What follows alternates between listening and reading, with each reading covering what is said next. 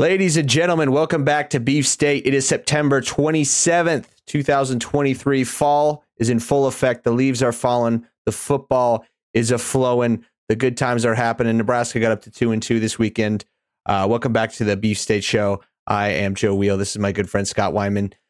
We are going to be talking about some breaking news with Eric Ingwersen flipping his commit from Pitt to Nebraska. I'll talk a little bit about that. Obviously, a whole bunch about Louisiana Tech in that game against Nebraska. A little tight maybe at some points, but I don't think we're ever too concerned. Obviously, always feels good to win. Then we're going to touch on some other Big Ten games of the weekend. Scott, how was your situation watching the game? Was it stress-free as it felt for me? Yeah, I honestly, when it got to that rain delay, I was just like, can we just shake hands and be done? Yeah, I felt that. If this was like a high school game, it'd be like, start the running clock, you know, after an hour rain delay. Anything after the rain delay, I'm not counting. Yeah, so, I kind of get that. I mean, I would, yeah, I think you're probably right. You know, the defense looked a little flat. You were out for an hour. You're up by 21. What was interesting, we were texting back and forth at Purdy being in, and they actually came out and said that Carberg was not good to go after the rain delay. So I don't know if that was just a stiffness and soreness thing. I mean, the kid did carry the ball 20 times. Yeah, but, he's good to go. He's definitely good to go. And I think he could have if need be, but when you're up, you know, I think he was up 21 at the time or 14, whatever it was. I think they were fine to put Chuba in. All right, so let's talk quickly. Eric Ingwersen, class of 2024, homegrown kid from Papillion La Vista, a 6'7" tight end, a big old Clydesdale, just switched from Pitt to Nebraska, so go ahead, eat shit, Pitt. He talked to Mike Sautter over at Herd Sports, Herd Media, Herd Sports, whatever. Herd's making a big dive into high school. Yeah, high school content. Well, yeah. Oh yeah, they've been big into high school stuff. They've gotten a lot of Damon Benning obviously really connected with the program, seems to really like Matt Rhule. And so you're getting a lot of good Matt Rhule content from Damon Benning. Mm-hmm. Yeah, they're diving. Sauter's been great covering the high school space. Nebraska high school football is definitely on the up. Yeah, it just feels good. Feels like the whole state in general is being appreciated, not only by the media, but by the university as well. I mean, by the time we finish this class, we could have 8 or 9 in-state kids being offered. Right. And back when I was in high school, it would be like 2.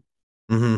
Even when Scott Frost was here, it'd be less than 5. I don't know if we ever got to more than 5 in-state commits. Right. So it's great. It's great for the kids. I think it's great for the program. These kids probably aren't going to transfer. They're going to be giving it 100% effort in the weight room and off the field until they hit the field. So I think this is what a lot of people have been asking for. These guys might not have the same top end talent as all the other kids, but you know they're going to stick around, and so it definitely raises the floor of your program significantly.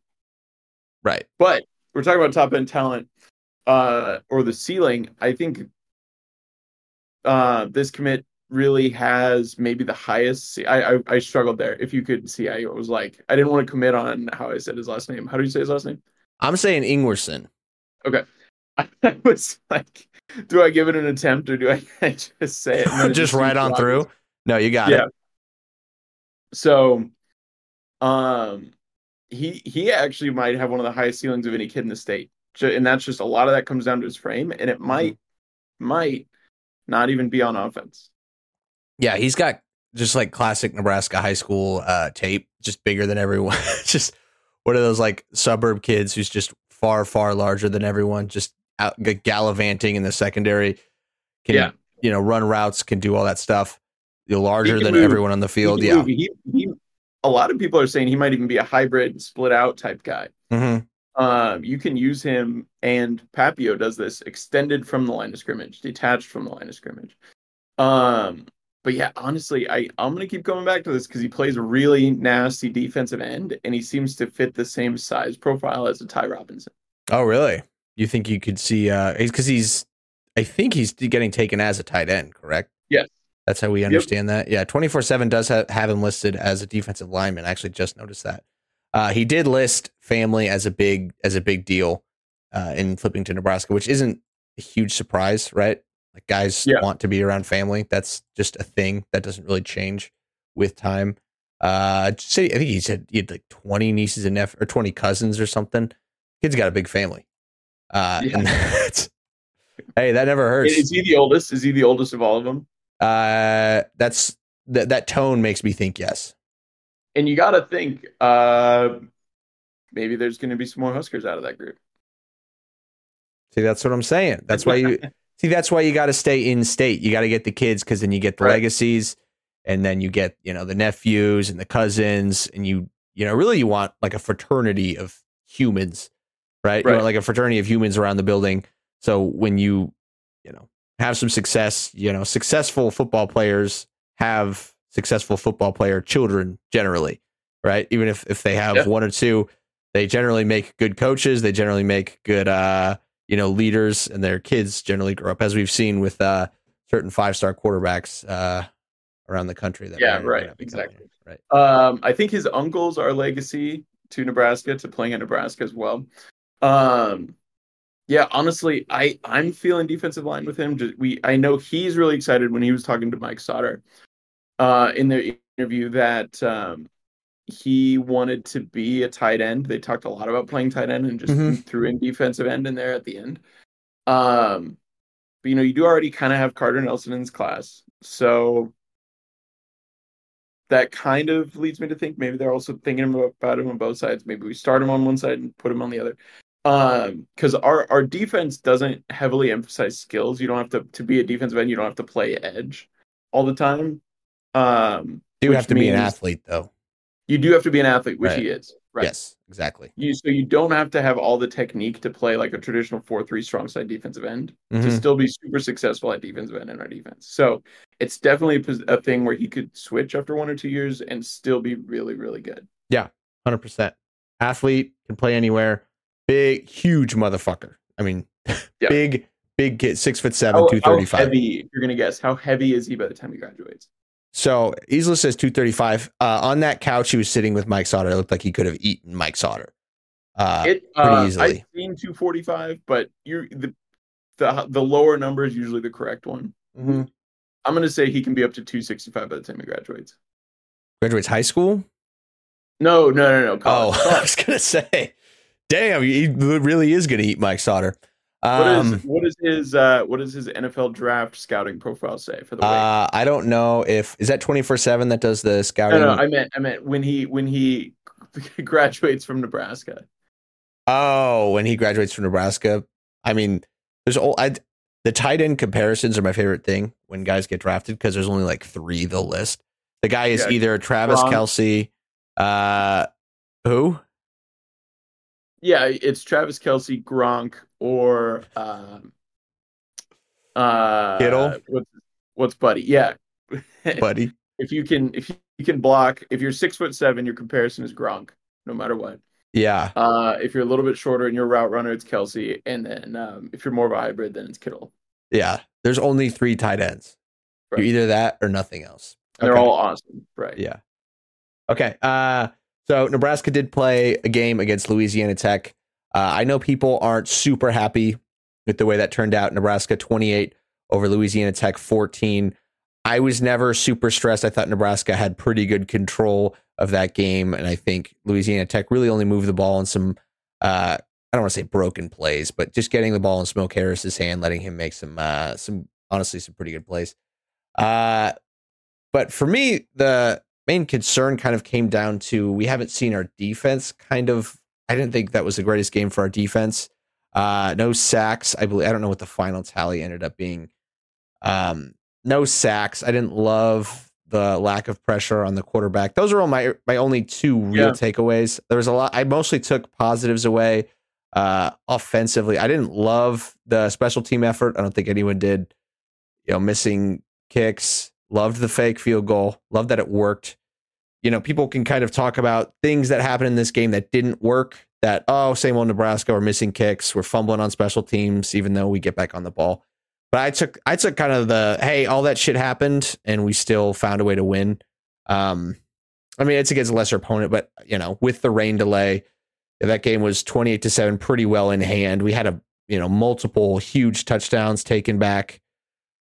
that, you know, I didn't love some of the penalties called on us. I thought they were a little ticky-tacky a few times. I thought we could have gotten some holding calls, but regardless, Nebraska ran the football absolutely everywhere over Louisiana Tech. Anthony Grant, Heinrich Carberg torching multiple times. I love some of those plays. Anthony Grant toe tapping down the sideline. And Scott, I kind of want to start here. Who else got a good carry?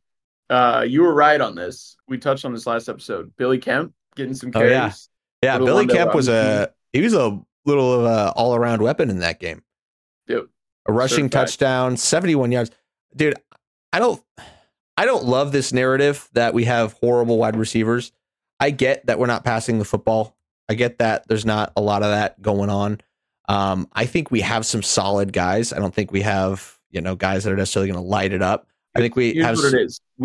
We have a lack of separation. We have a lot of guys who can play possession style receiver.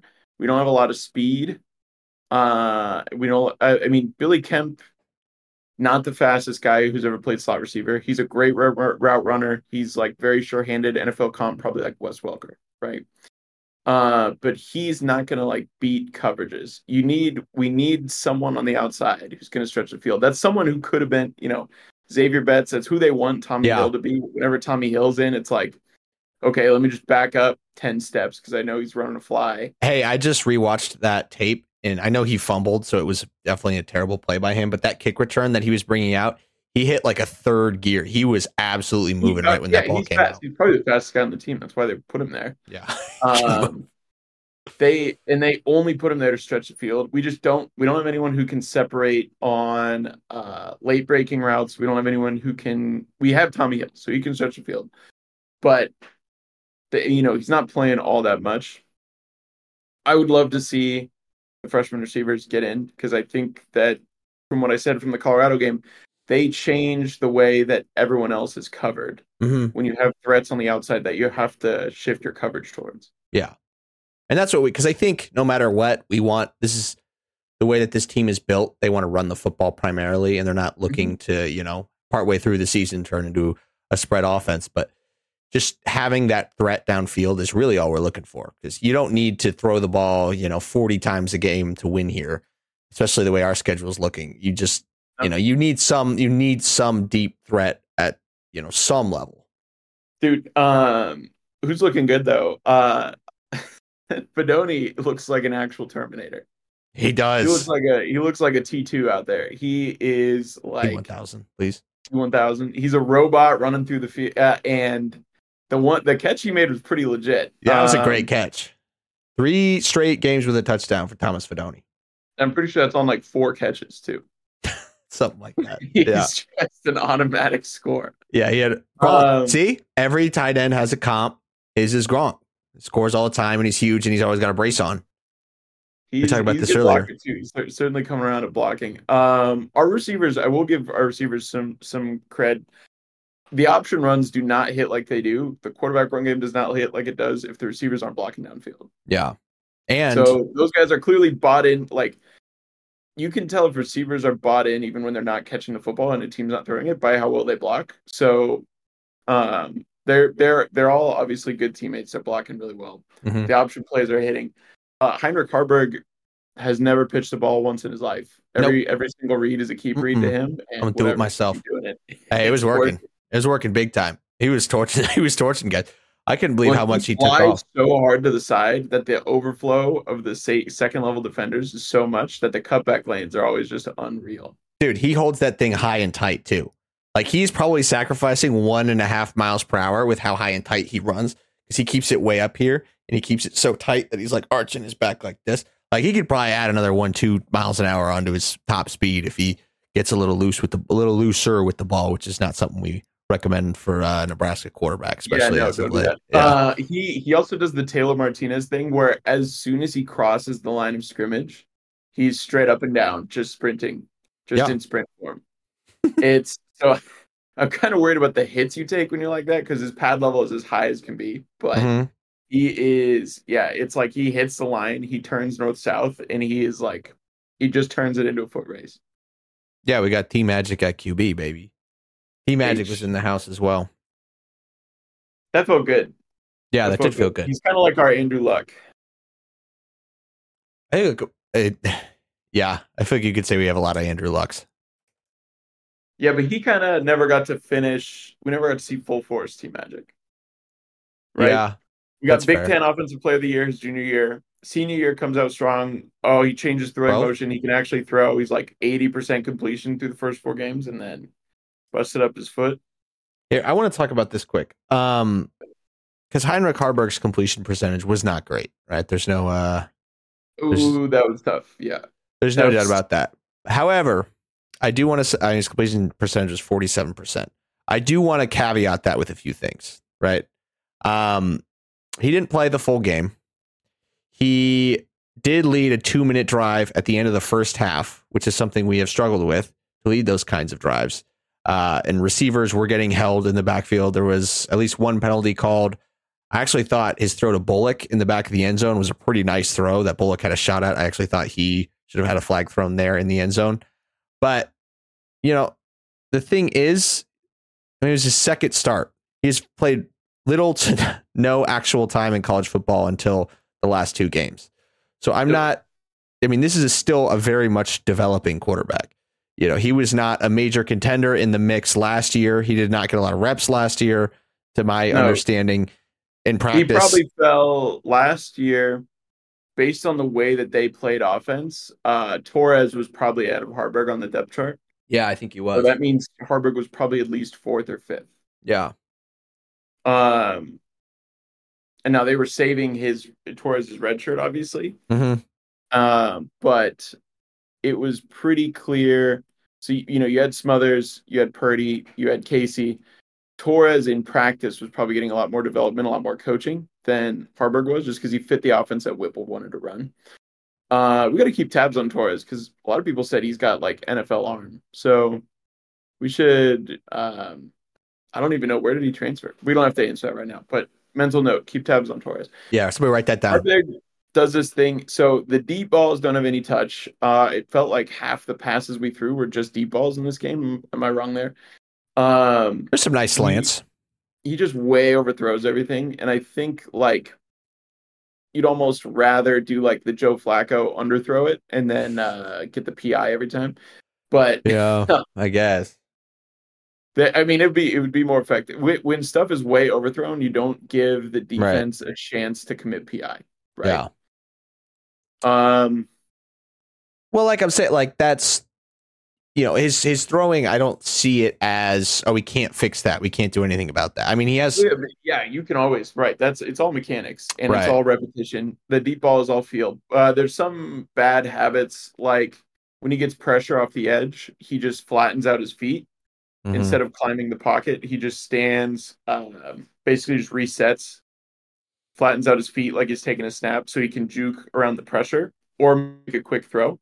But because you're doing that, any throw that you're going to make is going to be just from the waist up, and it has to just be on a beeline, which is, one, inaccurate, two, very interceptable. Or what you're going to do after that is scramble around after you've gotten your feet set or feet flattened out like that, and then the play is basically broken. And we have already covered that the receivers don't do a great job of separating. So, yeah, Eric, I heard that.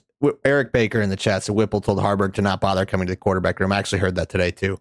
So for a guy to come in and play, you know, in Memorial Stadium in front of all those fans, I think he's played pretty well. I don't, you know, and it's just I keep coming back to this with the Jeff Sims. Heinrich Carberg thing. I wanted Jeff Sims to start that game against La Tech, not necessarily because I thought he was the better option per se. I just thought this was maybe the last chance to see what he can do, because I knew if Heinrich played decent, I'm assuming he's going to come into Michigan as a starter. I don't know how you kind of reason, hey, let's throw Jeff Sims back in the mix. I don't know how that works out. I don't think that's going to work out like that. You know what I'm saying?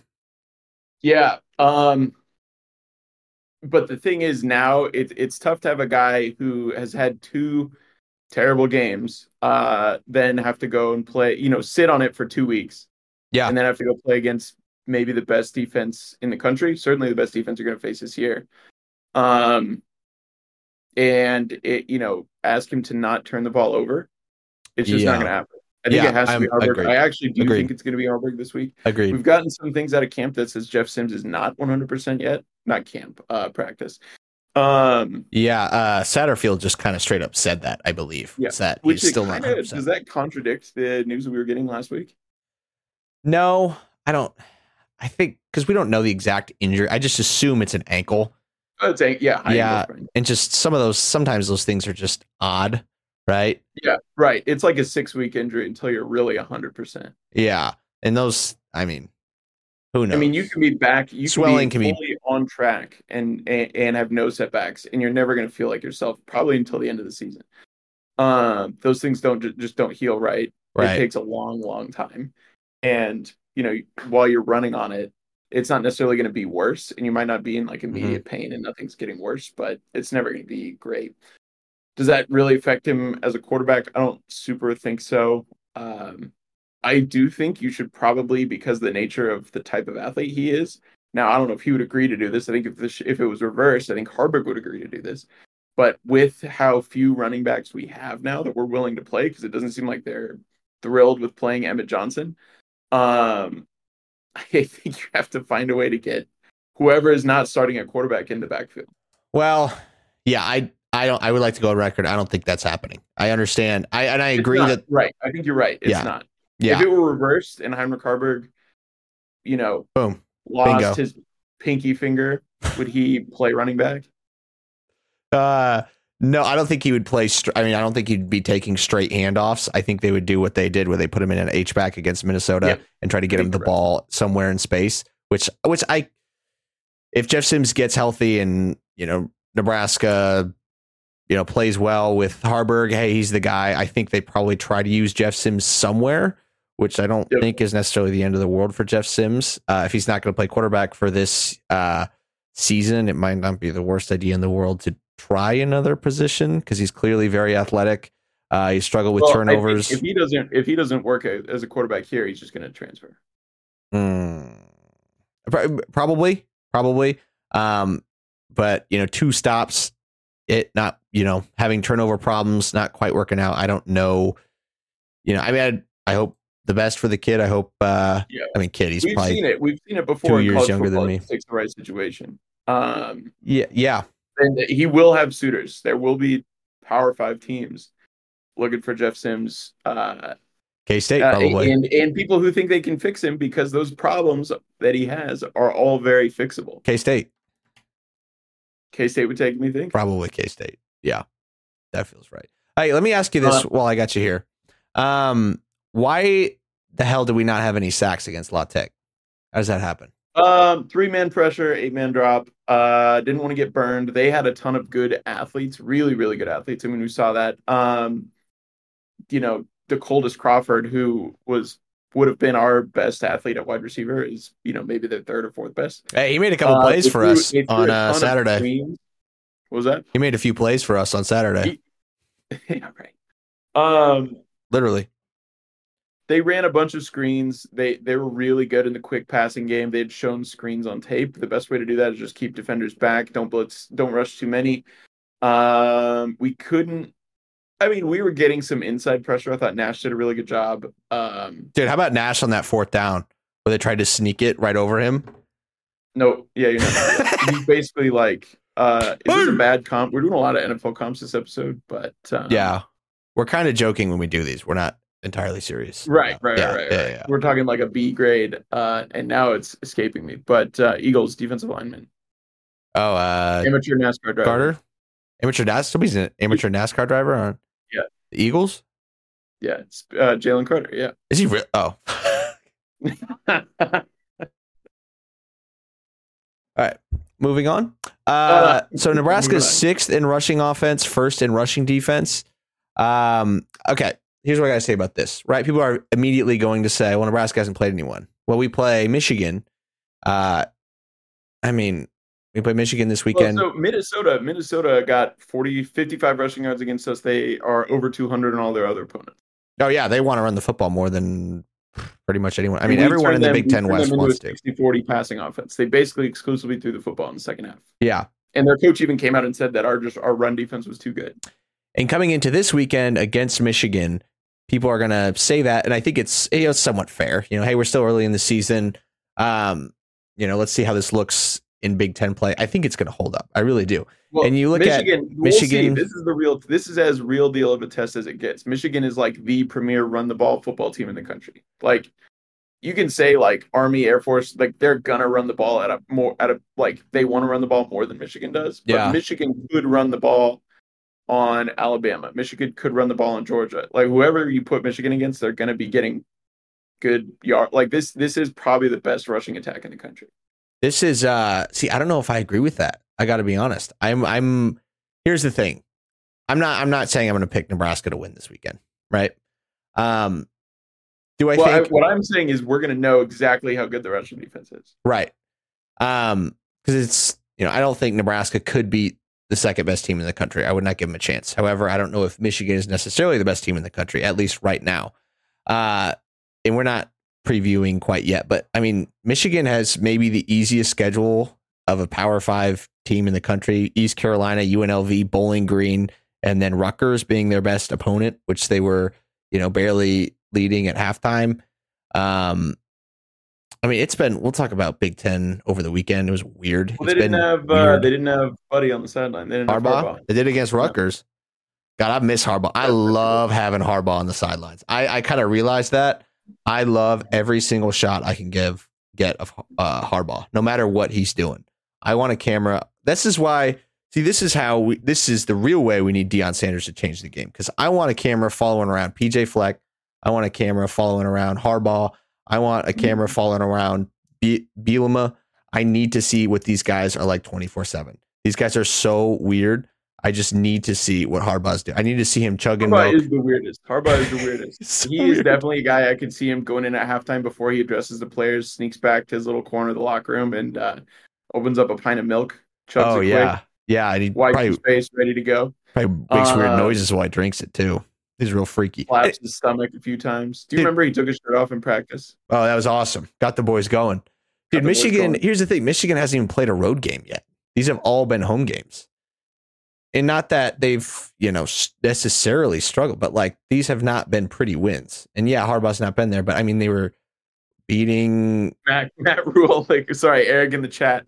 Matt Rhule licking his lips raw on the sideline. Oh, we haven't even talked about Matt Rhule on the sideline licking his lips. We were early to that. I texted you. We were in like the second game, and I was like, "What the heck is this kid doing?" Mm-hmm. That is, I'm glad. Here's what I'll say. Matt Rule's accomplished a lot in his coaching career. He's not from here. I'm glad that he's nervous about coaching Nebraska football. Do you think that's what it was? You think he's nervous? I do think it was a nervous tick. He looked insane. I think, you know what I think it was? I think he felt, he was like, damn, he walked up to Corey Campbell, strength and conditioning coach. He's like, oh, I'm feeling a little tired. I'm feeling a little sluggish before this, this game. Alanine. Punches him in the stomach, and he just dumps all the beta alanine he has down his throat, and he washes it down with a whole bunch of water, and he's just tingling all over. Yeah. There had to have been some sort of substance in his system. And Matt Rhule was doing the alphabet backwards with his tongue. 1,000% he was on pre-workout. I would bet everything I own that was just straight up pre-workout, because he wasn't doing it again. Yeah, I mean, it's been every week so far. Dude, what I'll also say, he has a good barber. Oh, you like his lineup? I like the lineup. I like the beard. I like the fade. I like the coloring. Oh, yeah. Because I don't think he has like a good, like you see him in the wrong light. It's like, this dude's really bald. But you see him in the right light after a good haircut, and you're like, he's looking sharp. He's got some nice, is he wearing a smock? Have I noticed this? It feels like he's not really wearing a smock. Everywhere Matt Rhule goes, it's as a part of his contract. Yes, that's what I'm saying. I don't remember. Am I just not noticing the smock because he's too busy licking his lips? Okay. Black. Yeah. And then he wears like black pants with it, so you can't see where it ends. That's right, because he's got the smock guy on retainer. Yep. Yeah. He's got this. And when he came and interviewed for Nebraska, he also, at the end of the interview, rolled out 3 pieces of paper for different smock designs here. Like, these are in pre-production. I've been working on this. I had a feeling as soon as I was fired from Carolina. Oh, also, hey, Carolina, how come you guys are 0-3? I was told Matt Rhule was a problem. What the hell's going on in Carolina? Huh? Guys, they still stink. It is truly bizarre how weird that an NFL fan base has gotten over a college football team. one coach who did like not worse than your last coach. I don't know what their problem is. Dude, I don't get it. I mean, Frank Wright, also the hiring of, they should have been more concerned. Carolina is a weird fan base. There's no other fan base that's like that.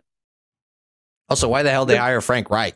Like you're coming at Nebraska fans. Oh, don't get excited about Matt Rhule. He stinks. You guys hired Frank Reich. Worry about Frank Reich. You know what I'm saying? Like, why are you guys coming at us? We didn't even do anything. Huh? Yep. You're right. Your ownership decided to change directions 3 different times with the quarterback spot during the tenure. What was his Matt Rule's quarterbacks while he was there? Sam Darnold, Baker Mayfield, and Cam Newton. Oh, God, I forgot that. What the hell was Matt Rhule supposed to do? They were making him play Cam Newton out there after New England. Yeah. Oh, good Lord. Okay. Basically, Jeff Sims. Yeah, we're going to talk about this weekend in Big Ten before we close out the show. But, I mean, shit, this is a total sidebar. What are the Panthers going to do with Bryce Young? Because he's so small. That was the major concern coming in. Oh, he's going to get hurt. He's going to get hurt. He's already hurt. Been like 2 games. Already, yeah. Who else was kind of like that his first year? Well, Baker and Kyler are both smaller guys. Kind of, I think they want that offense to look like the Saints. I think the best case scenario is like Drew Brees with the Saints. Yeah, is what Bryce Young is. Yeah, Bryce is so small. You're going to need good receivers. You're going to need to get good receivers, and they don't have that. And Drew Brees also had a really good offensive line every year with the Saints. Right. Okay. Real quick before we move on to the Big Ten. Josh Fleeks switching to running back. Oh, yeah. Thank you. Yeah. Josh Fleeks moved to running back, obviously played receiver. He was previously with Matt Rhule at Baylor, correct? Yep. So he is basically 35 years old. He thought he was going to be like a player coach type of deal. He had a ton of experience at Baylor. I think he's one of those like COVID year plus injury year plus redshirt year, like 24 years old. Came in overweight. Well, guess what? Running back weight requirements are about 10, 15 pounds higher. So eat all the ice cream you want, Josh. Are there actually weight requirements for a position? He got sent home from camp. Yes. Until he got his weight down. Oh, right. I thought you meant like literally you had to be this weight, under this weight to play position. Yeah, that's going to work out. No, not. We have that rule. Nebraska has that rule. Yeah. The NCAA doesn't care. Right. Yeah, I like this move. I just like that they're proactive in...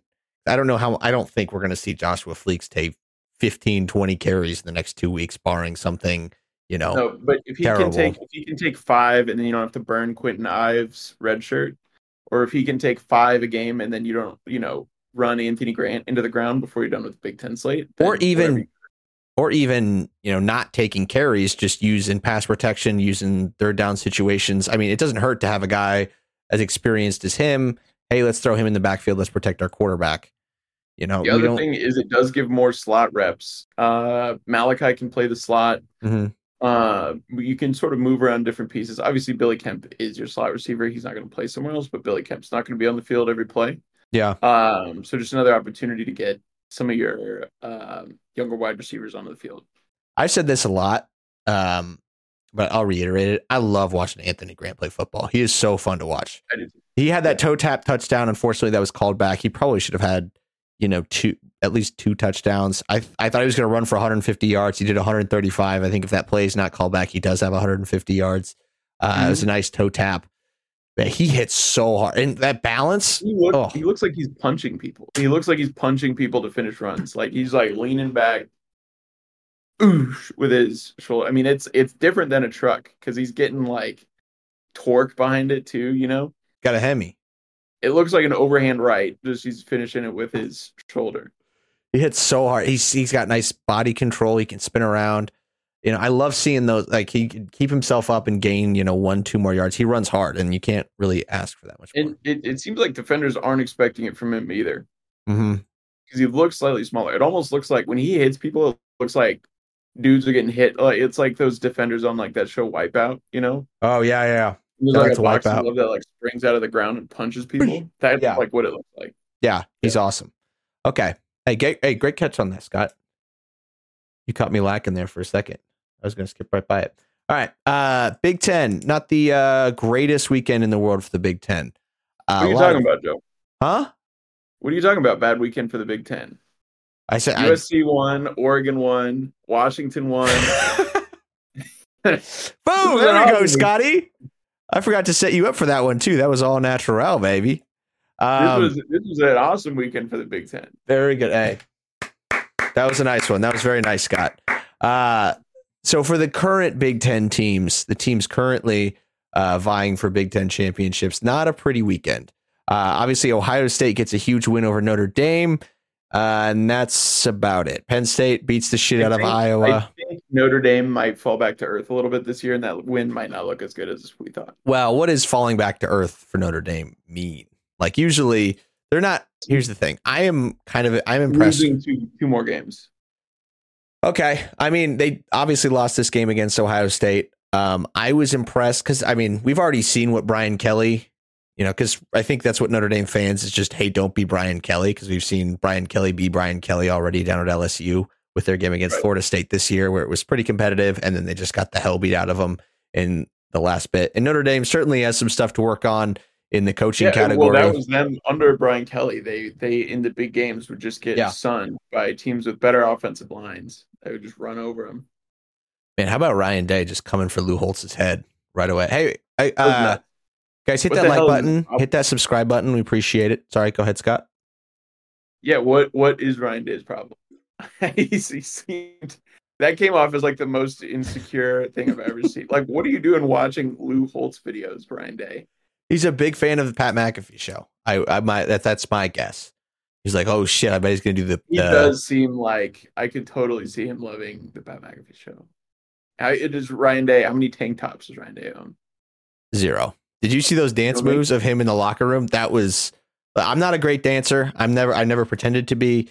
That was brutal. That was tough to watch from Ryan Day. That was a little, I think every Ohio guy has to have at least like 3 or 4 tank tops. That's fair. I do think Ohio guys are born in tank tops. So the first game of the weekend was on Friday. I do like the Friday night games. I hate the Thursday games. A nice Friday game I do like. Ironically, bad take. You don't like Friday? High school football joke. Oh, I'm talking college football Thursdays. No, I know. I'm saying high school footballs or Fridays for high school football. Oh, I got you. That's fair. Friday Night Lights, baby. So ironically, I had to go to a wedding on Friday. Obviously, a lot of talk about, you know, fall weddings and football. Wasn't a problem at this wedding, except I was in Wisconsin, and Wisconsin was playing. Ironically, it didn't seem like anyone really cared. At the wedding, not a big football crowd, but Wisconsin gets a solid win over Purdue. I don't know if they feel crazy confident. So far, Wisconsin does. You know, not a bad win. I mean, it's a Big Ten opponent. I mean, Purdue's not the best in the world. People, I think, what was it that it was like BTN's site put out an official ranking. They had Purdue 14th in the conference. Ooh, the Purdue situation is bizarre. I don't know how you draw from that. I mean, I think clearly Michigan State looks worse right now. Oh, yeah. But, yeah, it was... and so I don't think they're good. I don't think Wisconsin fans feel great about that win. They probably should have done it by more. I think what they're really concerned about is the defense giving up that many points to Purdue. They only give up 17. I think that's more than they thought. 17 in any Big West game, in Big Ten West play, anything more than 13 is a lot of points. I think when we look back on this era in Nebraska football, assuming we get, you know, pretty good again, it's like, damn, we really fumbled the ability to potentially win the Big Ten solely just based on how bad the Big Ten West has always been. Right. I mean, Big Ten West is almost dead. There was never any contender. Here's the thing. The floor of the Big Ten West was very high. The worst team for a while was always like pretty decent. Yeah, like this wasn't like Bo Pelini's Big Ten when like Minnesota was only winning 4 games a year, right? Mm-hmm. It was just everybody was 6 to 8 wins, and that was it. And they were all very content with that too. Yeah. Ugh. How did Minnesota never make a Big Ten championship in the last like 7-8 years? I don't know. They made one, didn't they? There. I feel like they've been just as good. No, they definitely made one. They're just as good as Iowa. Did they really not make? No, and Iowa and Northwestern's made 2. Oh man, Iowa's made 2. Northwestern won one game last year. Four. Golly. Okay, moving on. Ohio State at Notre Dame. Obviously, we kind of touched on that one. Rutgers at Michigan. We should probably talk about that one. Kind of a common thread with Michigan's game. Not pretty till halftime. Usually up like a touchdown against a much lesser opponent. This one better than their previous three. Rutgers started off with a bang. They had a 75-yard touchdown the second play of the game, something like that, and then didn't score for the rest of the game. But hey, Rutgers made a little bit of noise early. A lot of underdogs made some noise early. But obviously, Michigan's able to grind it out. They get a win. J.J. McCarthy throws for a couple hundred yards. Iowa at Penn State. This is everything I think we thought it would be. Scott, do you have any disagreement with that at all? No, I'm kind of disappointed, actually. I was really hoping that Brian Ferentz could hit that number of the magic number of 25 points per game by like literally 1 point. I think that would have been the perfect outcome. Just I do to keep want him to keep his job. This is the best ongoing joke in college football. Do we know for sure that he's fired if he doesn't hit that? Or is it like we're going to review it? Because I don't, unless it's absolutely guaranteed, I think he might. Because I know Gary Barta's gone. They got a new athletic director, but I'm on. There's no way a new AD is going to be like. I mean, it's Kirk. I mean, it's Kirk's show, man. Kirk might step away before he fires his son. I think when it goes bad for the Ferentz, it will go bad quickly. That's and he's my opinion. He's getting up there. He's been their coach since 2000. Yeah, Ferentz, Kirk is old. He's got some skeletons in his closet. He's been at Iowa, 1 year less than Tom Osborne was at Nebraska. Jeez. And look, if they want, to make a big public stink and they want to get him out of there, I think they could do that. He has some not so pretty things. You've given him a metric. You've given him a success metric, and he's I'm talking about probably Kirk. Not going to hit it. They're behind, and now you're hitting Big Ten play. Yeah. And the offense looks like shit. What do they have? 75 total yards? 8 straight about drives, 3 and out or turnover. That's awesome. Hey, look, I'm starting to really. I drove through Iowa to go to that wedding on Friday. It was prettier than I thought. I got to be honest. It was looking. Yeah, but it's 70 miles an hour though, so that kind of pissed me off. Okay, sorry. I was trying to find their total yards. I got we have to be. I think it was like 33 plays for 78 yards. So I'm seeing 76. There you go. 76 yards for Iowa. Hey, it was a wideout. What are they supposed to do? Tough. Illinois barely beats the Casey Thompson lists FAU Owls. Not pretty. Yeah. You want to just run through quick? What are like our 4 games after Michigan? So you got Illinois, Michigan State, Northwestern, Purdue. Do you want to? So like it was like loss, barely win. Big time loss, and then what did Northwestern won? Northwestern beat Minnesota, so maybe we should be more scared of them. But no, that might be more of a PJ Fleck thing than a Northwestern. Thing. Do we have what are our odds? What would you put our odds at going 4-0 after this week? Oof. Okay, so we're talking about Illinois, Northwestern, Purdue, Michigan State. I think 4-0 is very attainable, and not so much because we've looked great. Illinois looked worse, which is honestly is not that surprising to me. I didn't think Brett Bielma was that guy. I kind of think he just has years occasionally. He's kind of like a Bo Pelini, where like Lovey was a really good recruiter and Brett is a developer of talent. And so while he had all of Lovey's talent, he was able to create a lot of NFL players and have really good defenses. Yeah, is that now Chase Brown's gone? What's that? Do you know the guy in the secondary who's gone? Defensive guy Witherspoon. He's gone. I miss him a lot. So Illinois, I think Illinois can be a decent test. I don't think they're a great team. I don't necessarily know how our offense is going to look. Then you got Northwestern, Purdue, and then Michigan State. Literally, just might be a free. I mean, we're playing 3 teams. They're like, fuck. I hope we get Michigan one more win this season. Yeah, Michigan State might be a free space. Now that they have fired their coach, their players have 30 days to enter the transfer portal and save this year of eligibility. Yeah, can't play if they transfer yet, but they can save this year of eligibility and transfer. Or they can save, right. And so you've got 30 days to do it. I imagine we see probably at least a dozen. Oh, yeah, you're going to see a few. You're going to see so quite a few. That's going to be hurting their depth. That's going to be hurting their top-level talent. You're going to get... I mean, what do they do? They can't go with an internal hire. So all these coaches are like, you know, what's the point? Am I coaching for my job or not? Mm-hmm. And you're probably not going to get it. They're going to bring in someone new. They were able to fire him for cause. So whoever that donor was that gave them that, apparently it was like one single donor was paying for, what's his name's contract? It was about $10 million a year. Mel Tucker. Yeah. Yeah. At the time, I believe it was the highest guaranteed. Yeah. I'm sure they were pretty excited to be able to get rid of that just off the books completely. Yeah. Okay. So our schedule looks so bad. This is what's frustrating, right? It's because we weren't expecting to be unbelievable this year or anything like that. No. But this schedule is so bad. I mean, Colorado, they're already seriously struggling with depth, and it's not going to get any easier. I don't know how many more games they win at all. I don't think Minnesota's very good. Obviously, you have NIU, LA Tech. Obviously, Michigan's good. Illinois is not good. Northwestern's bad with a freshly fired head coach. Purdue's not good. They have a new head coach. Michigan State's just fired their head coach. They're terrible. Maryland might be pretty good. They might be the fourth best team in the Big Ten. Wisconsin, maybe they're decent. Maryland, right. By that time. Maryland's the toughest game after Michigan. Man, this schedule's insane.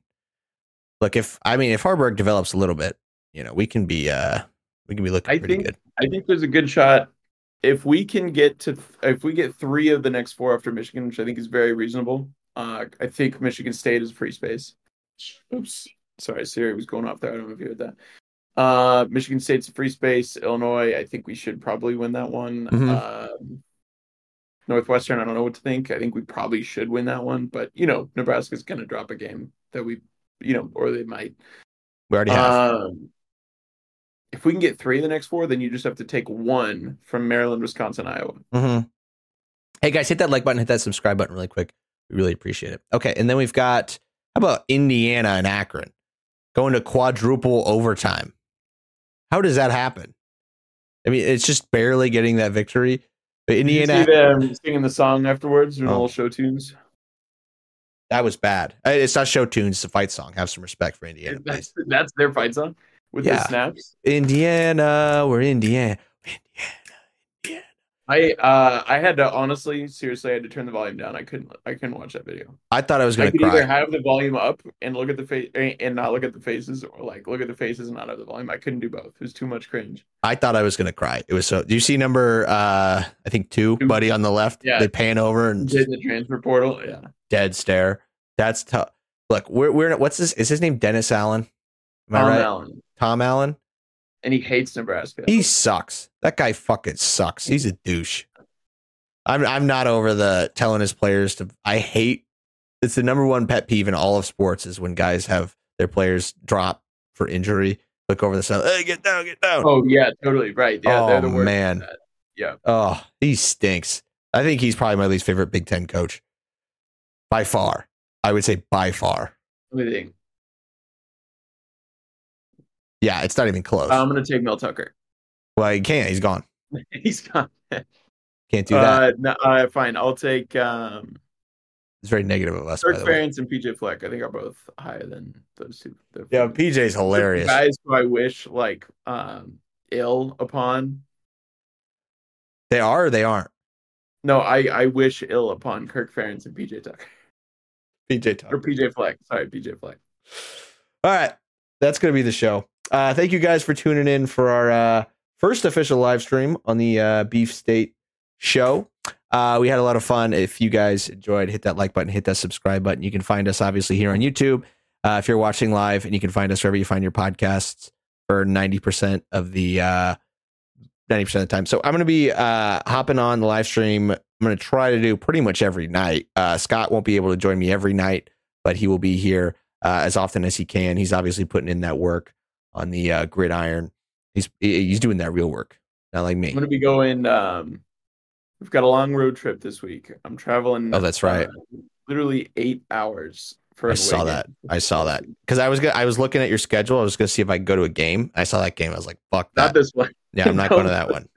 Yeah, and I'll be in mountain time. I'm going to be doing some live streaming from down south, brother, down in Orlando, Florida. You know what time I'm getting home? God's Joe? Country. 4 a.m. 4:30 a.m. Nice. Oh, man. Are you going to sleep or are you just going to keep that thing rolling? I'll sleep. I'm bringing NyQuil on the bus. Oh, right. You're not driving? You're not driving it? Not the... No. No. You're not... I fall asleep while driving. I fall asleep while driving during the day. Thank you guys for tuning in. We will talk to you tomorrow. Bye-bye. Thank you. Okay, bye.